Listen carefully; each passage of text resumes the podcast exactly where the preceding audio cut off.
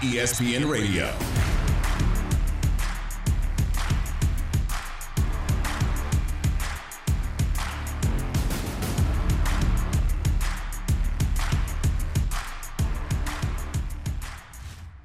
Sometimes you have to shoot a hostage.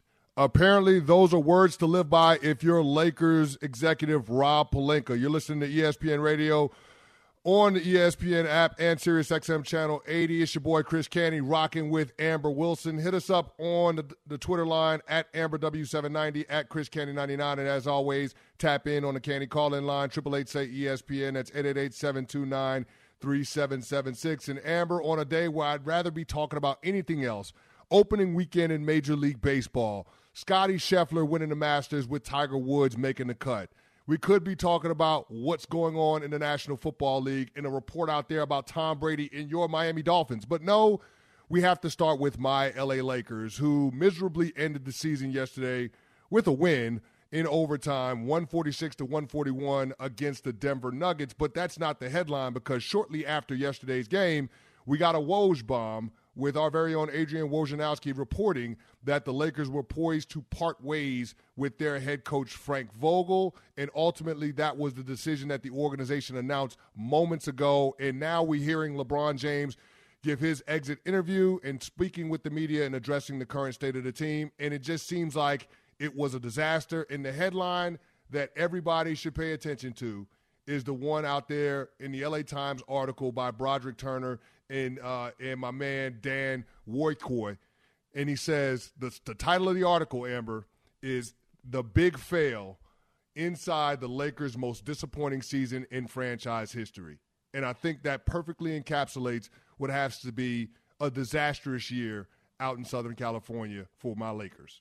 Yeah, nobody can say anything, I don't think, to really defend this season for the Los Angeles Lakers. We will hear some sound from LeBron. He did kind of attempt to do it in his exit interview, but also he was giving that exit interview before his coach had even been officially fired from the Lakers. We all knew this was coming, though, Chris Canty, right? Like, we knew that Vogel was going to be the first one to take the fall for what happened here with the Lakers. And frankly, the problems with Los Angeles this season extended so far beyond Frank Vogel. Like, I mean, we're talking about a dude who helped them win a championship just a couple years ago. But this is what happens when you have LeBron on your team. There's going to be moments where you're going to get the praise when they are successful. And man, when they are not, you're going to take the fall. And frankly, everybody else is going to take the fall around LeBron. It's not going to be LeBron who ends up taking the fall for this one. Even if we think some of this is on his shoulders, he's not going to take the fall unless he wants to take the fall. And then that's not really taking the fall. In other words, words, if he wants to be traded away, then maybe that's a different conversation. But short of that, it's going to be LeBron's way. And the first part of that way was going to be Frank Vogel parting ways with the organization. There will probably be others. There's going to be major fallout because absolutely this season did not meet the expectations that you have for the Los Angeles Lakers at any point because of who that organization is, but also when you have the greatest player of his generation on your team. It's time for Straight Talk, brought to you by Straight Talk Wireless. And Amber, to your point, this is a massive disappointment. This is the fourth worst uh, in terms of fewer wins than the betting total of any team in the last 10 seasons. And this is according to Caesars Sportsbook. The Lakers had 19 and a half fewer wins than the betting total. Their over under in wins this year coming into the season was 52 and a half. Of course, they had 33 wins. So for the team to finish 16 games under 500, I don't know that you can characterize this year as anything but a disappointment. They came in this year as the betting favorite according to Westgate Superbook. They were the second betting favorite at Caesars Sportsbook. And so for the team to not even be in the play in tournament, when you have LeBron James, Anthony Davis, and Russell Westbrook all poised to be future Hall of Famers, I, I don't know that you can look at it any other way than a failed year. And so I guess in trying to spin it forward – removing Frank Vogel as your head coach, it seems like something that was obvious. We all knew it was going to happen, but I don't necessarily know that it fixes anything because the issues with this team are systemic. You're talking about a roster that was poorly put together, and we knew coming into this year, Amber, this is one of the oldest teams in the NBA. They had five guys over the age of 35. So it's it's the reality is that it was going to be a struggle for them to be able to keep pace with some of the younger teams in the Western Conference. They weren't going to be as good defensively, and we know that's their head coach's personality and that's his calling card. Frank Vogel is known as being one of the best defensive coaches in the entire NBA. And the fact that you didn't lean into that and you went in the opposite direction, opting for more offense when defense is what won you a championship a couple of years ago, that's probably the most disappointing point for me. It, it's like you didn't understand exactly who you were, and ultimately that ended up undermining any potential that you had to make a deep run in the playoffs this year. Well, who you were is a team where the three key pieces of your team only played together in 21 games and they only won 11 of those games when they played together. And LeBron said it was impossible for them to build chemistry, LeBron, AD, and Russell Westbrook, because they weren't ever out there on the court. But that ain't Frank Vogel's fault, right? I mean, the reason that Vogel was having to go through all sorts of lineups and rotations is largely because, yes, they were dealing with injury issues all throughout the season, but you should have known that based on who you brought in to construct that roster, the ages of those players, and the durability when it comes to Anthony Davis and his part of this. I, I do think that Vogel is going to be the first piece here, but like you said, Chris, what does this actually fix? I mean, even if you bring in a better coach, fine. I mean, I guess, but most teams would take a coach that wins an NBA title every few years, right? I mean, it, it, he just won one a couple years ago. That's what what is remarkable about this story. But when a team underperforms to this level, all sorts of heads are going to roll, whether it's warranted or not. And that's Straight Talk Wireless, no contract, no compromise. And coming up in a few minutes, we're going to have Jorge Sedano, George Sedano, to come on the show, and he's going to give us uh, some more insight into what's going on with the Los Angeles Lakers. But Amber, let's hear from Frank Vogel. This was at his press conference yesterday, reacting to a reporter questioning him about the tweet Woj put out about him being fired. Take a listen.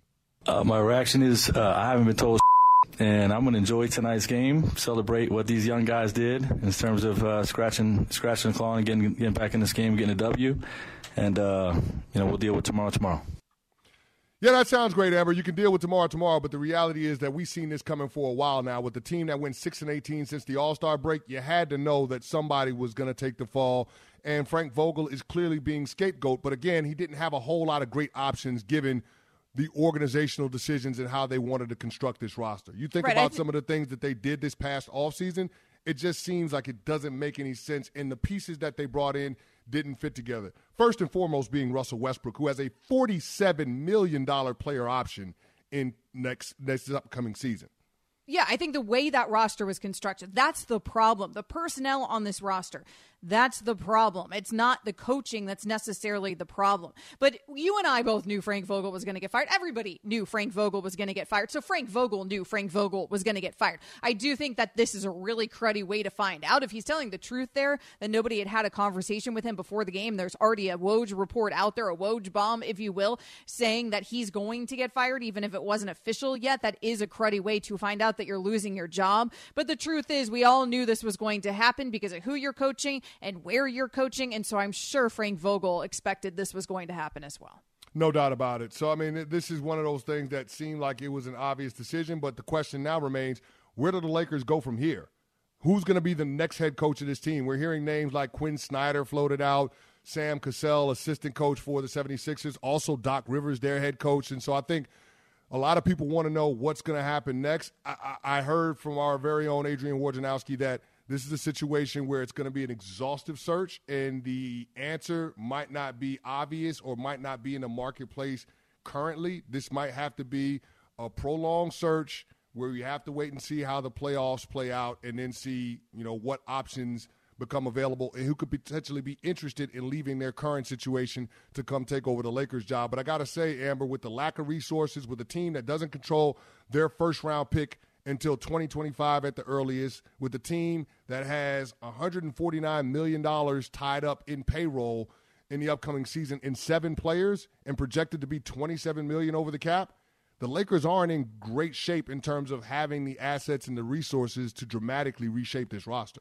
Yeah, what are you selling to these coaches? I mean, there's a report out there that Nick Nurse is somebody that they're targeting. So when you call up Nick Nurse, what are you selling him? I guess the opportunity to coach LeBron. I mean, he's not many years removed from a championship himself up in Toronto. And why would he leave coaching like a Pascal Siakam to come to a Los Angeles Lakers organization that right now seems like it's in shambles in terms of their roster? Yes, typically, if you had told somebody a couple years ago you get to coach LeBron and you get to coach Anthony Davis, That would have sounded like a dream job in LA. I'm just not sure it sounds quite the same right now coming off of this season.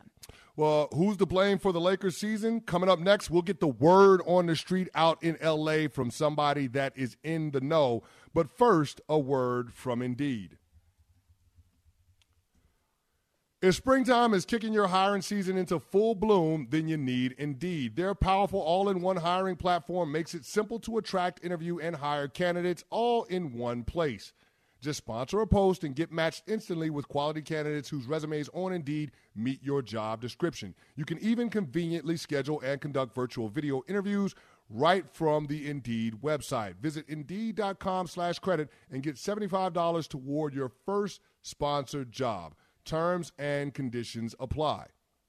The Lakers were a joke this year. There is so much blame. There's blame everywhere. Vogel's going to take the fall. What's your reaction to, to hearing that? Uh, my reaction is uh, I haven't been told, and I'm going to enjoy tonight's game, celebrate what these young guys did.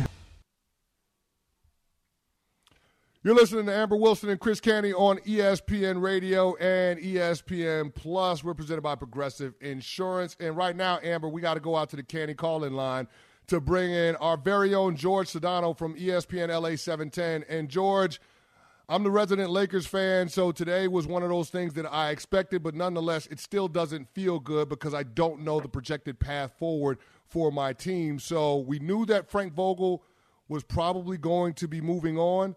Where do the Lakers turn next? What's the next order of business for this organization? Well, they're going to try to get a coach, Chris and Amber, uh, probably by the draft or before that, in theory, mid June. So probably somewhere where, you know, in theory, where the NBA Finals would still be going on. But it, it's just wild. This whole thing is is insane to me. I mean, it would be laughable if it wasn't shameful the way they handled this thing. Where and look, Adrian Wojnarowski is just doing his job. I don't. I'm not blaming him, but if he knows, the organization knows. And to just send your coach out there last night, and you, you know, you played the bite a second ago where he says, "I didn't know bleep" or "I don't know bleep," uh, or "No one's told me bleep." That's just awful. Like, what kind of organization does that to somebody who won them a championship? I mean, what are we talking about here? I, I, I mean, if that's the way you're going to treat the quote unquote family, how do you treat your enemies, for God's sake? Yeah, won a championship with them. I mean, just a couple years ago. Uh, it's it's pretty remarkable if that is in fact how he found this out. But we all knew George that uh, Vogel was going to end up being a scapegoat for what happened this season. Who else is going to end up being a scapegoat? I mean, whether what other heads do you actually think are going to roll here for the Lakers? Well, I think the staff will get you know, as far as the coaching staff, because there'll be a new head coach, they'll want that person, they'll want their own people in there for the most part. I think there'll be changes there. But I don't think, Amber, there's going to be a ton of more changes, to be honest with you, because the Lakers are a very small, tight knit group. And Jeanie Buss relies on a couple of associates, uh, Linda and Kurt Rambis, to help make decisions and kind of be the buffer between her as the governor and the other aspects of the organization, particularly on on the floor. And obviously Rob Pelinka has a long-standing relationship with her because of the relationship he had with Kobe Bryant as his agent for so many years. So it, it, there's not a lot of heads to roll here because there's just a few people that make these decisions in this organization. Yeah, I'm pretty sure that the Knicks fans don't want to relive that nightmare that was Kurt Rambis being involved with their franchise. But I digress, George. Talking with ESPN NBA reporter George Sedano on ESPN Radio. And earlier today, George, LeBron James said that he still wants to compete for championships and making it sound like that his long term future was still going to be with the Los Angeles Lakers organization just from a practical standpoint, how is LeBron going to accomplish that to compete for championships with a franchise that doesn't have much in the way of assets or resources for the foreseeable future? Well, you have to win in the margins, right? Like that's the reality of it. And you have to look. Let, let me backtrack. Let's start with. It has to start with Anthony Davis being healthy, and Anthony Davis is in a situation where this is the one thing Magic Johnson said the other day on First Take and Get Up. Anthony Davis needs to kind of revisit what he's doing in the offseason to get himself into the proper shape to be able to sustain an 82 game season or even come close to that for that matter. And I, Amber and I talked about this the other day when I came on the show, where there's a couple of things. After they won the championship, he came in out of shape that year. And of course, he subsequently got hurt. This past season, he came in in good shape, physically looking in good shape, but bulked up too much. His body couldn't handle that. And I think that that was clearly a mistake. So they're going to have to figure out a happy medium for him. Plus, I talked to a, a Hall of Famer probably a couple of months ago, and we were talking about Joel Embiid in particular about how he no longer is someone who's dealing with the injury bug as much as he used to. And this particular Hall of Famer, who will remain nameless, said to me, Yeah, his footwork has gotten so much better. It's incredible. And I asked him about Anthony Davis's footwork, and he kind of shrugged his shoulders. And it's like he said, if you have good footwork as a big man, you will be able to do your best to mitigate injuries. And all those things are things that Anthony Davis needs to look at when he looks at himself in the mirror and say, can I do a better job at this stuff to be able to be available on the floor? Because if Anthony Davis is available on the floor, he's a top 10 player easily in the sport. But the problem is he's just not available.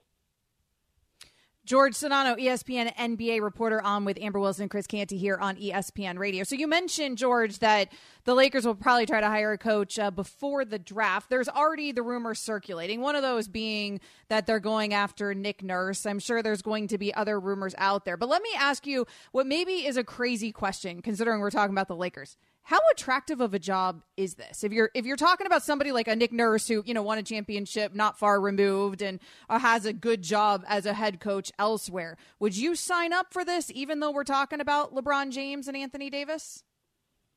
It's not for the faint of heart, that's for sure. Because you have LeBron who's aging, you have an, another superstar that we just discussed who has available, availability issues because of his injury history, and then it's just the insanity of Los Angeles and it being the Lakers. so it's definitely not for the faint of heart. Nick Nurse is an interesting name only because, let's face it, he dealt with a very tumultuous situation that year with Kawhi.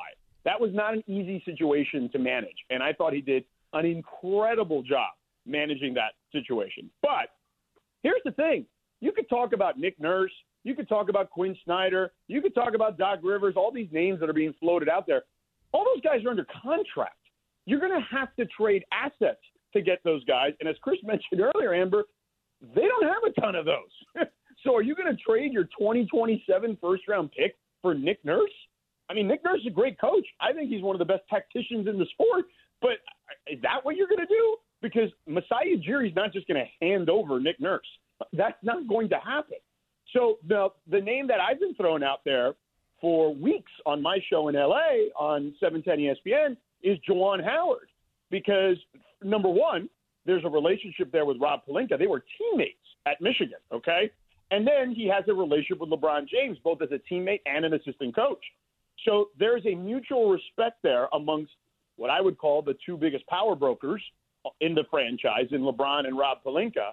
So I think that that's a place to start. And I believe that name might have been tossed out today but we've been talking about it for weeks because it makes sense. And Juwan is an NBA guy. He's done a nice job at Michigan. I know all the stuff about the handshake, but whatever. Don't even get me started on that. But Juwan is an NBA guy, and I think that Juwan, as a head coach, makes a lot of sense. And you don't have to trade any assets for him. So I, I would certainly key in on Juwan Howard as a real possibility. George, last question from me. I know that one of the faces for the Lakers' failure this season has been Russell Westbrook any chance that he stays on this Lakers roster? Do they move on from him, and how do they accomplish that this offseason? So, I, again, this is me recklessly speculating. Just not, not. I am not reporting this. I don't know this to be true. But when I came on with Amber last week, we talked about this a little bit, and Chris, it involves the Knicks, who you mentioned earlier. I, I, I said this: if you look at Russell Westbrook, and I know that Zach Lowe talked about some trades with Indiana as they're looking to get off guys like Buddy Hield and maybe Malcolm Brogdon. Maybe that's a possibility. But my point is, for you to get off Russell Westbrook, you're going to have to take on longer term contracts. But if your longer term contracts are younger players, like Zach's uh, speculation, and again, that was speculation, he wasn't reporting anything, of Buddy Hield and Malcolm Brogdon. But the Knicks to me have guys that I think make sense too whether it, Julius Randle, Chris, you know this as well as anyone. He cannot come back to the New York Knicks next season. I think. I think that that, that ship has sailed. That thing is a mess uh, on both sides. Julius Randle makes about 26, 26 27 million dollars, I believe, mm-hmm. and you've got Evan Fournier. So the Lakers could take Julius Randle back, who they drafted, and you have what I think is basically insurance if Anthony Davis does go down again. At least it's someone who can play not exactly the way Anthony Davis plays, but he's a big who's versatile, who you can play with and play through and play with LeBron. And you throw in like an Evan Fournier who's got two years on his deal plus a team option. So, yeah, you got to take back longer term deals, whether that's Randle and Fournier or Brogdon and Hield. That's your only out with Russell Westbrook if you're not going to attach picks which I would advise again, because again, the, the earliest pick you can deal is 2027, and beyond that, it's 2029. And I, I wouldn't feel comfortable trading picks that far out. Well, George, we appreciate a few minutes of your time. I'm sure we'll be talking to you again soon with this saga that will be the Lakers this offseason. Thanks again, friend. You got it, guys. Take care. Have a great show. All right. That's ESPN LA 710's George Sedano jumping on with Amber Wilson and Chris Canty on ESPN Radio. Coming up next, the NBA play in schedule is set, and one of the favorites is about to lock horns with the team that one of their star players is very familiar with. We'll break it all down coming up in a few minutes. You're listening to Amber Wilson and Chris Canty, ESPN Radio.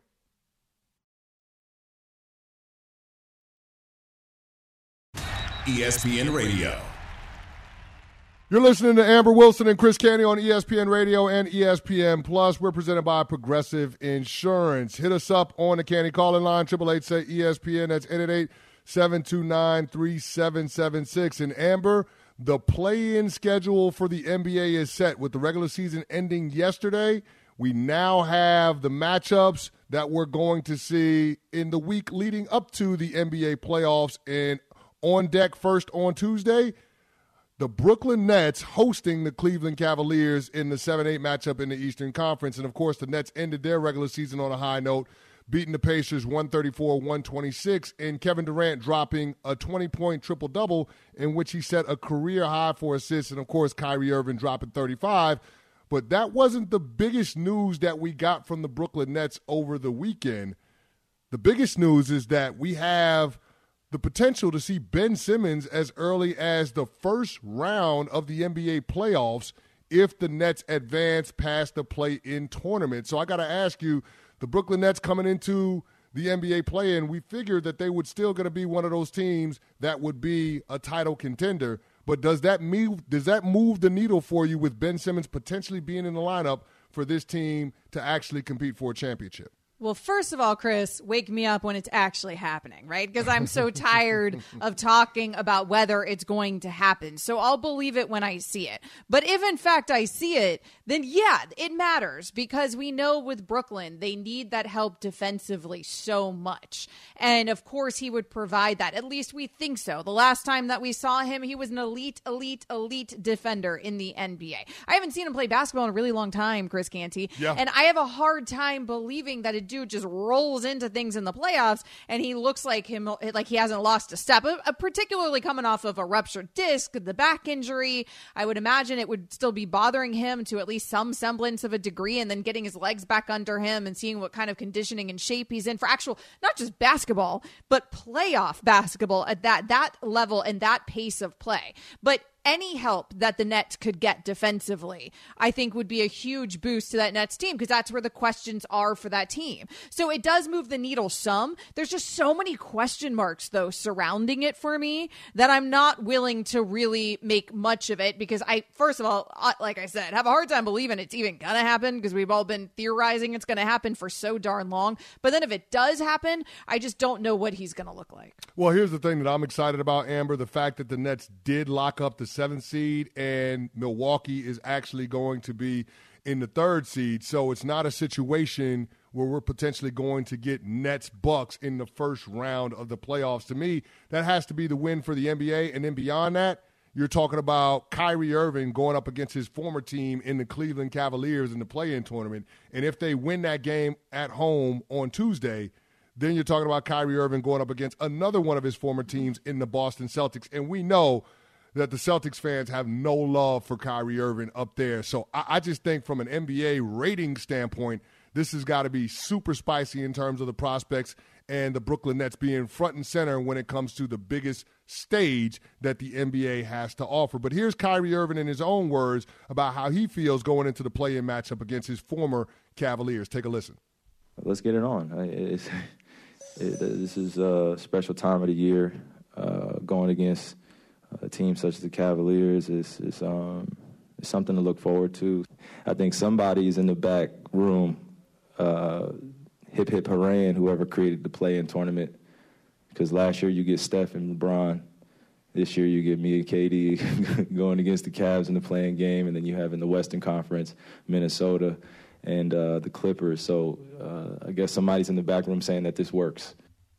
Well, I mean, listen, it's exciting for the NBA. I don't know where uh, the Cleveland Cavaliers fans are in all of this because I'm pretty sure that they don't want to be seeing Kevin Durant and Kyrie Irving in the NBA in the play-in game, especially given that this team in the first half of this NBA season was a top half of the Eastern Conference type of team. I don't think anybody wants to be seeing those guys in a in in a play-in game or in the first round of the playoffs. I mean, the truth is, if you asked any of these players, they would all say, "Listen, we have to get through them sometime anyway. It's on our way to a championship, right? And we're all out here to win a championship." That's what everybody would say. The reality is, Chris, nobody would want to play Kevin Durant if they could avoid it very, very early on in the playoffs. But this is working out beautifully for the NBA. Adam Silver has to be thrilled that you're getting these play-in tournaments with LeBron in a play-in scenario last year, or Kevin Durant and Kyrie Irving in a play-in scenario this year. And this is where the juice is in this play-in tournament. Because no offense to everybody else playing in the play-in tournament, but Brooklyn is by far the most interesting team that you do have them sitting there at seventh right now in this play-in scenario. I don't want to take anything away from what the Cavs have done this season. They got got a boost when Evan Mobley returned to the lineup. They, you know, dismantled a Milwaukee Bucks skeleton squad. So I don't know if we can make much of how the Cavs season ended. It's going to come down a lot how effective they can be uh, for, to whether Jarrett Allen is going to be available there for their first play-in game. But the Cavs have done a great job this season. That's not the interesting matchup. The interesting matchup is whoever the Brooklyn Nets are going to see next. I mean, that's that's where the juice is, right? Even even if it's Kyrie's old team uh, with the Cavs. Uh, Kyrie's other old team that he spent barely any time on in, in, the Celtics is the more much more interesting matchup because of what the C's have done here in the second half of the season. Because Jayson Tatum is having the best season of his career, so that'll be a much juicier matchup if that in fact is the matchup that we get. No doubt about it. And you're basically talking about two teams that are on opposite ends of the spectrum in terms of how they're constructed and what their identities are. Boston is one of the best defensive teams in all of basketball, and the Nets are one of the best offensive teams. Amber, really quick, I got to ask you this question. Outside of the Milwaukee Bucks, are the Brooklyn Nets the team that you would put money on to come out of the Eastern Conference? Are they that second team that you would put money on? I mean, where do you have you them? sleeping on that one prospects? seed, Chris Canty? You sleeping on that one seed in my I Miami am sleep- Heat? I am sleeping on Miami, even though Oladipo just dropped forty. I'm still Well, sleeping hard. I'm sleeping hard on the Heat right now. Uh, wake up because they have been the one seed basically the entire season and, and have dominated. I do think Brooklyn, of course, is the easy play in terms of the attention. I think Brooklyn is a very, very interesting storyline. I do think, like, my money would still be on the Bucks over the Nets, frankly, but there are several teams still in the East to me that I would give that sort of credence to, where I would not be surprised if they take the East. The Heat, although I was being a homer, are one of those teams. So are the Celtics. Frankly, so are even maybe the 76ers who might figure it out here uh, in the playoffs. But I do think that the Nets being a seventh seed, it makes it so much more interesting to me, Chris, that we're talking about a team that is at the seventh seed and yet is that interesting, like as if they're a top seed in the East. And it's such a fun scenario, frankly, I think, for basketball fans. Very interesting. So Amber Wilson not willing to say that the Brooklyn Nets are head and shoulders above the rest of the Eastern Conference field. No, why would you put the them Milwaukee head and Bucks. shoulders uh, above the rest of the East? Frankly, like what have we seen from them other than Kevin Durant and his greatness? And I understand, like that dude was practically out there winning an Eastern Conference Finals by himself if his shoes had been smaller last season. Kevin Durant's great greatness, I'm not going to take anything from, but they have Yep. been too injured. They have the same chemistry problems because none of the as the Lakers we talked about them earlier in the show because the Nets also haven't had enough time together. There's been a lot of inconsistency. I, I don't know if it's going to click. I don't know if we're going to get Ben Simmons out there to help them defensively. Like I, I have no idea why you would be any more confident, frankly, in the Nets than anybody else. And I do think, frankly, people are sleeping on the Heat. Like the Heat were in the NBA Finals two years ago. People seem to forget that. Yeah, people do forget that the Heat they always make they always have solid showings in the playoffs under Erik Spoelstra and Pat Riley, so they're definitely going to be one of the teams to watch. But Amber, we're spending all this time talking about Eastern Conference teams. We got to head out west because we had a career day from Ja Morant, and oh by the way, that guy Klay Thompson, he showed up again in a big way over the weekend. We got to hit all of that with the Warriors, with the Grizzlies, with the rest of the Western Conference field. You're listening to Amber Wilson and Chris Canty on ESPN Radio.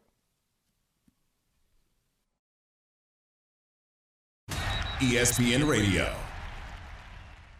Amber Wilson and Chris Canty on ESPN Radio and ESPN Plus. And Amber, we had some some interesting theater down in Augusta National this weekend at the Masters with Scottie Scheffler, the world number one player, winning the Masters. And the most interesting part about everything, the, the most dramatic scene was when he was walking up to the green on 18, Amber, and he had a five stroke lead going onto that green, and he four putts and only wins the Masters by three strokes. But really impressive performance for him for the tournament from start to finish, and becomes now just the fifth world number one to win the Masters since the rankings began in 1986, joining Dustin Johnson, Tiger Woods, Fred Couples, and Ian Woosnam. Now, it's been a heck of a run for Scottie Scheffler this year. He's won his first PGA Tour event this year, and he's won four of the last six tournaments that he's played in. So, essentially, capping a heck of a run for him, a heck of a start to 2022 by being able to bring home the most prestigious trophy, the most prestigious championship that the sport has to offer. Atop of the leaderboard all four days, atop of the world rankings all spring. Well, spring, I guess I put in air quotes. I don't, I don't know if it's spring up there for y'all yet. Chris Canty, it's never spring down here in Florida, right? We have one season all year long, but he has been absolutely crushing it the last few months for Scottie Scheffler. And you're right, it was so funny that ice in his veins, and he's on such a hot streak, and he dominates the entire tournament long, and then he walks up on 18, and there's no way he's losing this thing. He has made 2.7 million dollars in that hmm. moment. He knows it. He walks up there, and then he kind of messes up that moment a little bit because I guess that is where the nerves get him. Finally, that is where they catch up to him. He did say afterwards when he was doing his green jacket interview that that helped him not be so emotional after the tournament. It helped him get through all the interviews and all the press stuff without crying because it kind of eased things the way that that ended there. But just an, a remarkable feat for a 25 year old who is just on the hottest of hot streaks that you can have in golf. No doubt about it. And that's what makes golf great, right? Because you get these emerging stars, and this is a product of what we saw from Tiger Woods just giving birth to, you know, his dominance giving birth to this generation of golfers that take care of their body, they're better athletes. And Scottie Scheffler is just the latest in a long line of those guys. And for him, I think the moment that really stood out for me was that par four, number three hole where he had the pitch shot and he had a nice little bump and run and hold it for a birdie. To me, that was the most impressive part because in the final pairing, you know, there, there was back to back birdies and you know he just parred the first couple of holes and he said after he won the event that it was all about having a clean card and that was really the first moment that he had where it actually crystallized for him that he could actually win the masters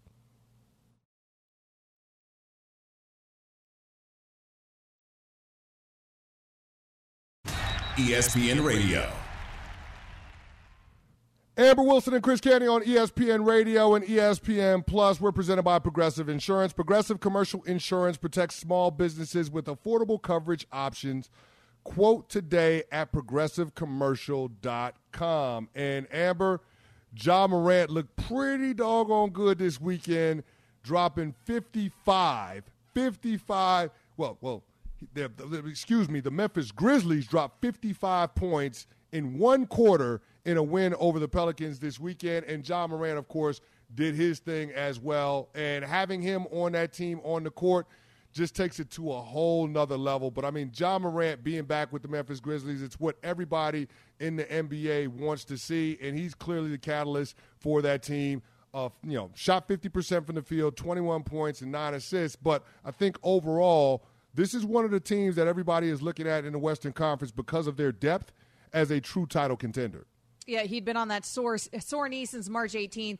He returned with a zero rust on that knee, it appears. And I think that's what's important here for the Grizzlies as they head into the postseason. Now, we've seen the Grizzlies at times, uh, often, in fact, this season. Apparently, not need Ja Morant. That has been a weird thing with this Memphis Grizzlies team, but that supporting cast has really stepped up in his absence. Mm-hmm. You need him, though, for the playoffs, Chris Canty. I mean, it's wholly unrealistic to think that the Grizz could get anything done here if they don't have their superstar out there for the playoffs.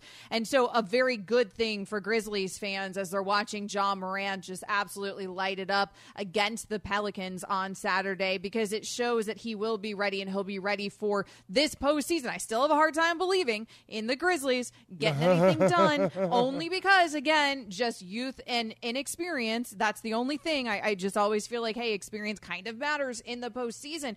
But that's the only knock I have against that Memphis team because otherwise they are phenomenal. They've been a really exciting team all season long. And man, Ja is so fun to watch. No, he is fun to watch, Amber. But speaking of experience, you got another guy that has a lot of experience and he was absolutely getting it done this weekend, and that would be one Klay Thompson, Amber, who just decided that he wanted to take his turn against the New Orleans Pelicans. And Klay Thompson goes off for 41 points yesterday in the Golden State Warriors regular season finale where, finale where they bounced the Pelicans 128 to 107. And that's the other team in the West to me that can challenge the Phoenix Suns and get to an NBA Finals. It's a three team race in the Western Conference, in my opinion, between the Suns, the Warriors, and the Memphis Grizzlies. And I got to say, Amber, with Klay Thompson doing what he did 16 and 29 from the field, 7 and 14 from three point range if he's capable of being a knockdown shooter and you get back a healthy Steph Curry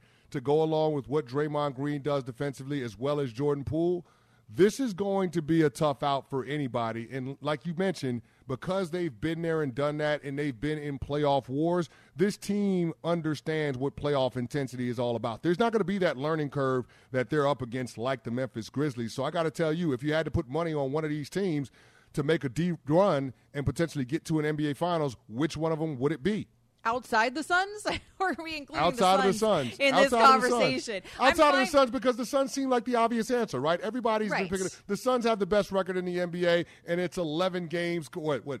11 games clear of the Miami Heat in there, eight games clear of the Memphis Grizzlies. So everybody knows that it's the Suns' world in terms of their regular season dominance. But who's that next team in the Western Conference? Is it Memphis or is it Golden State? I don't have a problem with your assessment here of kind of a three horse race in the West because those are the three teams that I would choose as well. But again, I, I do think that the, the concern for me with the Grizz is just experience. But the concern for me with the Warriors is health. So I, I'm very torn between choosing between those two teams. We still don't know the status of Steph Curry, right? I, I mean, yep. we're still not hearing it's going to be apparently down to a wire type of decision. He hasn't advanced to individual, or he has inv- advanced to individual shooting work, but he's not participated in team activity yet. So it's all going to come down to health for the worst. It's been a problem for them all season long. For the Grizzlies, they at least appear healthy. It's more of an experience issue. Ah, if you made me choose, I guess I'll still go with the Warriors just because of the experience factor, but I don't feel great about it. No, you can't feel great about it, especially with what with what we've seen the Memphis Grizzlies do to top competition in the Western Conference, and particularly against the Golden State Warriors. You're, you're talking about a team that's had some regular season success. I want to say they've won three of their four regular season matchups against Golden State. So it's hard to bet against the Memphis Grizzlies, especially when they're capable of having outbursts like we saw in that third quarter in their game against the Pels on Saturday. But coming up next, LeBron James says he wants to compete for championships in LA, but is that possible? We'll tell you.